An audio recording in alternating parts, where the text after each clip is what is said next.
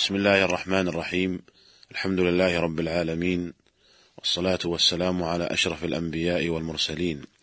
نبينا محمد وعلى آله وصحبه ومن اهتدى بهديه واتبع سنته إلى يوم الدين.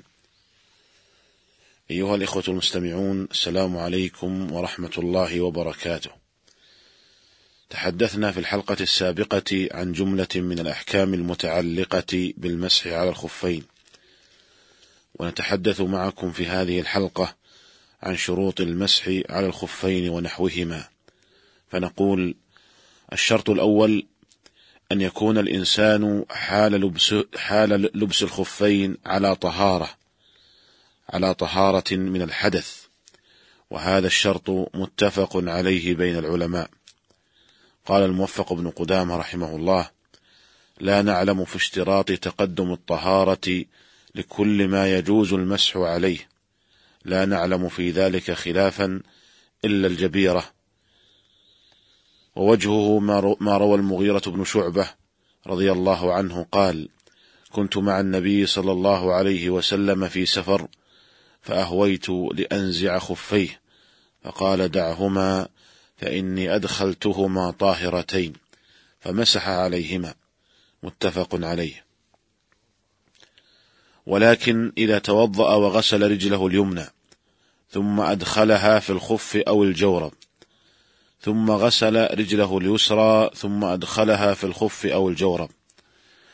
فطهارته صحيحة ولكن إذا أحدث هل يمسح على خفيه أم لا؟ اختلف الفقهاء في هذه المسألة على قولين. القول الأول ليس له أن يمسح على خفيه في هذه الحال. وهو مذهب جمهور الفقهاء من المالكية والشافعية والحنابلة. والقول الثاني أن له أن يمسح في هذه الحال وهو مذهب الحنفية. وقد استدل الجمهور لقولهم بأن له بأنه ليس له أن يمسح في هذه الحال بحديث المغيرة بن شعبة رضي الله عنه السابق ذكره. ومحل الشاهد منه قوله دعهما فإني أدخلتهما طاهرتين قالوا ولا يكون الإنسان طاهرا إلا إذا أتم الطهارة بغسل رجله اليمنى ثم رجله اليسرى. ولذلك ليس له أن يصلي إذا بقيت رجله اليسرى لم يغسلها لكونه لا يصدق عليه أنه طاهر. ولهذا إذا توضأ وغسل رجله اليمنى ثم أدخلها في الخف أو الجورب ثم غسل رجله اليسرى ثم أدخلها في الخف أو الجورب فلا يصدق عليه أنه أدخلهما طاهرتين. وأما أصحاب القول الثاني وهم الحنفية القائلون بأن له أن يمسح في هذه الحال فيقولون إن الإنسان إذا غسل رجله اليمنى ثم أدخلها الخف يصدق عليه أنه أدخلها الخف وهي طاهرة. ثم إذا غسل رجله اليسرى في ساعته ثم ألبسها الخف فقد أدخلها وهي طاهرة. فصدق على من هذه صفته أنه أدخل رجليه الخفين وهما طاهرتان. قالوا ومما يدل على هذا أنه لو غسل رجله اليمنى ثم أدخلها الخف ثم غسل رجله اليسرى ثم أدخلها الخف لم يلزمه على قول الجمهور إلا أن ينزع اليمنى مرة أخرى.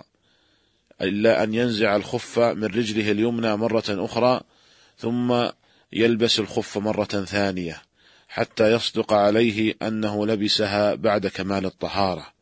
وهذا عبث محض ينزه الشارع عن الأمر به ولا مصلحة للمكلف في القيام به. وقد اختار هذا القول الأخير وهو أن له أن يمسح في هذه الحال اختاره شيخ الإسلام ابن تيمية وابن القيم رحمهم الله تعالى. وهذا القول متجه ولكن الخلاف في هذه المسألة قوي. فالأحوط هو قول الجمهور وهو أنه ليس له أن يمسح إلا إذا كان قد لبس خفيه بعد كمال الطهارة. والله تعالى أعلم. الشرط الثاني من شروط المسح على الخفين أن يكون الخف ونحوه مباحا. فإن كان محرما كأن يكون مغصوبا أو مسروقا لم يجز المسح عليه في قول طائفة من الفقهاء. وذلك لأن المحرم لا تستباح به الرخصة.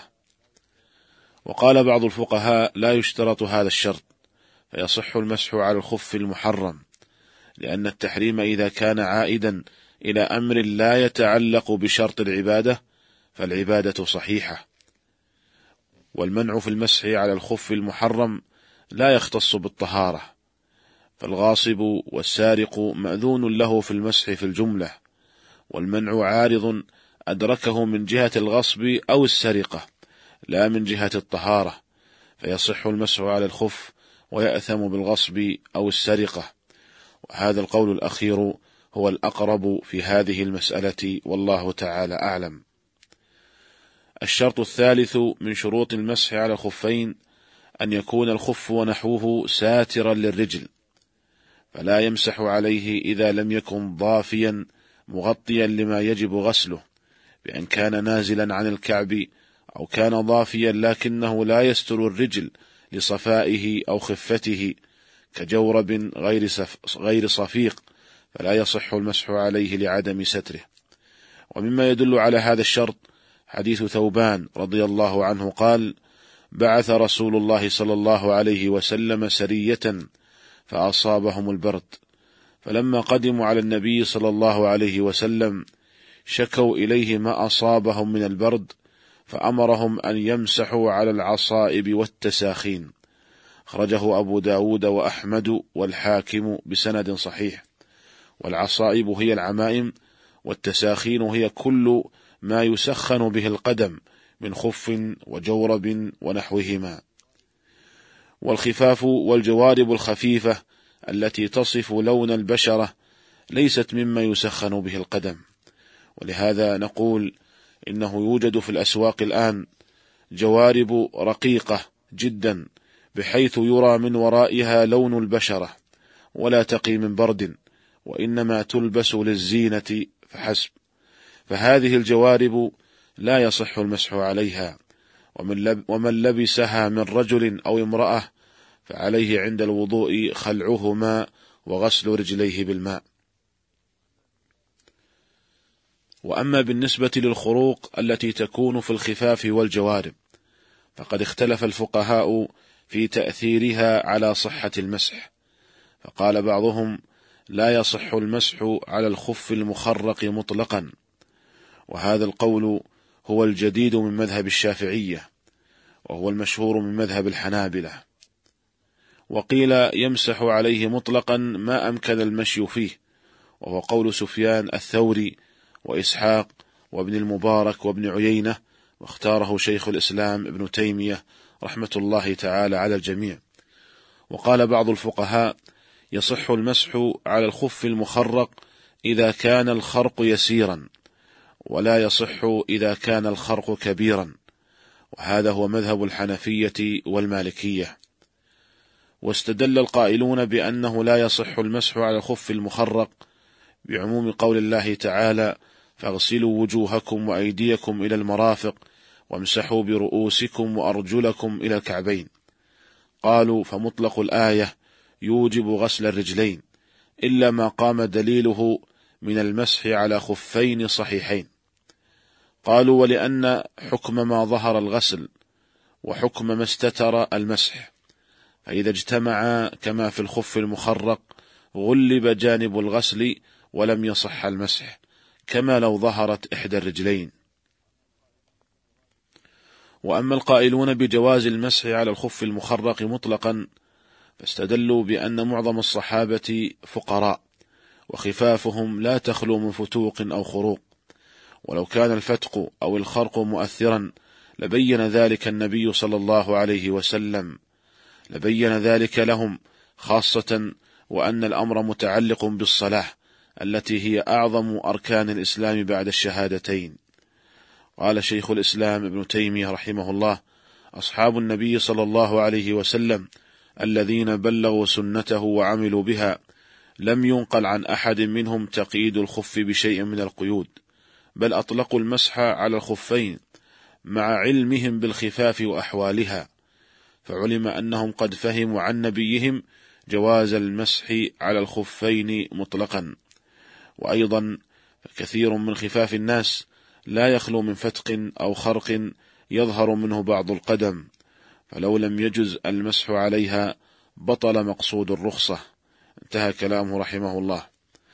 وأما القائلون بالتفريق بين الخرق اليسير والكبير فقالوا إن الشارع يتسامح في العفو عن انكشاف يسير العورة وعن يسير النجاسة التي يشق الاحتراز منها كما في أثر الاستجمار بعد الإنقاء فالخرق اليسير في الخف من باب أولى.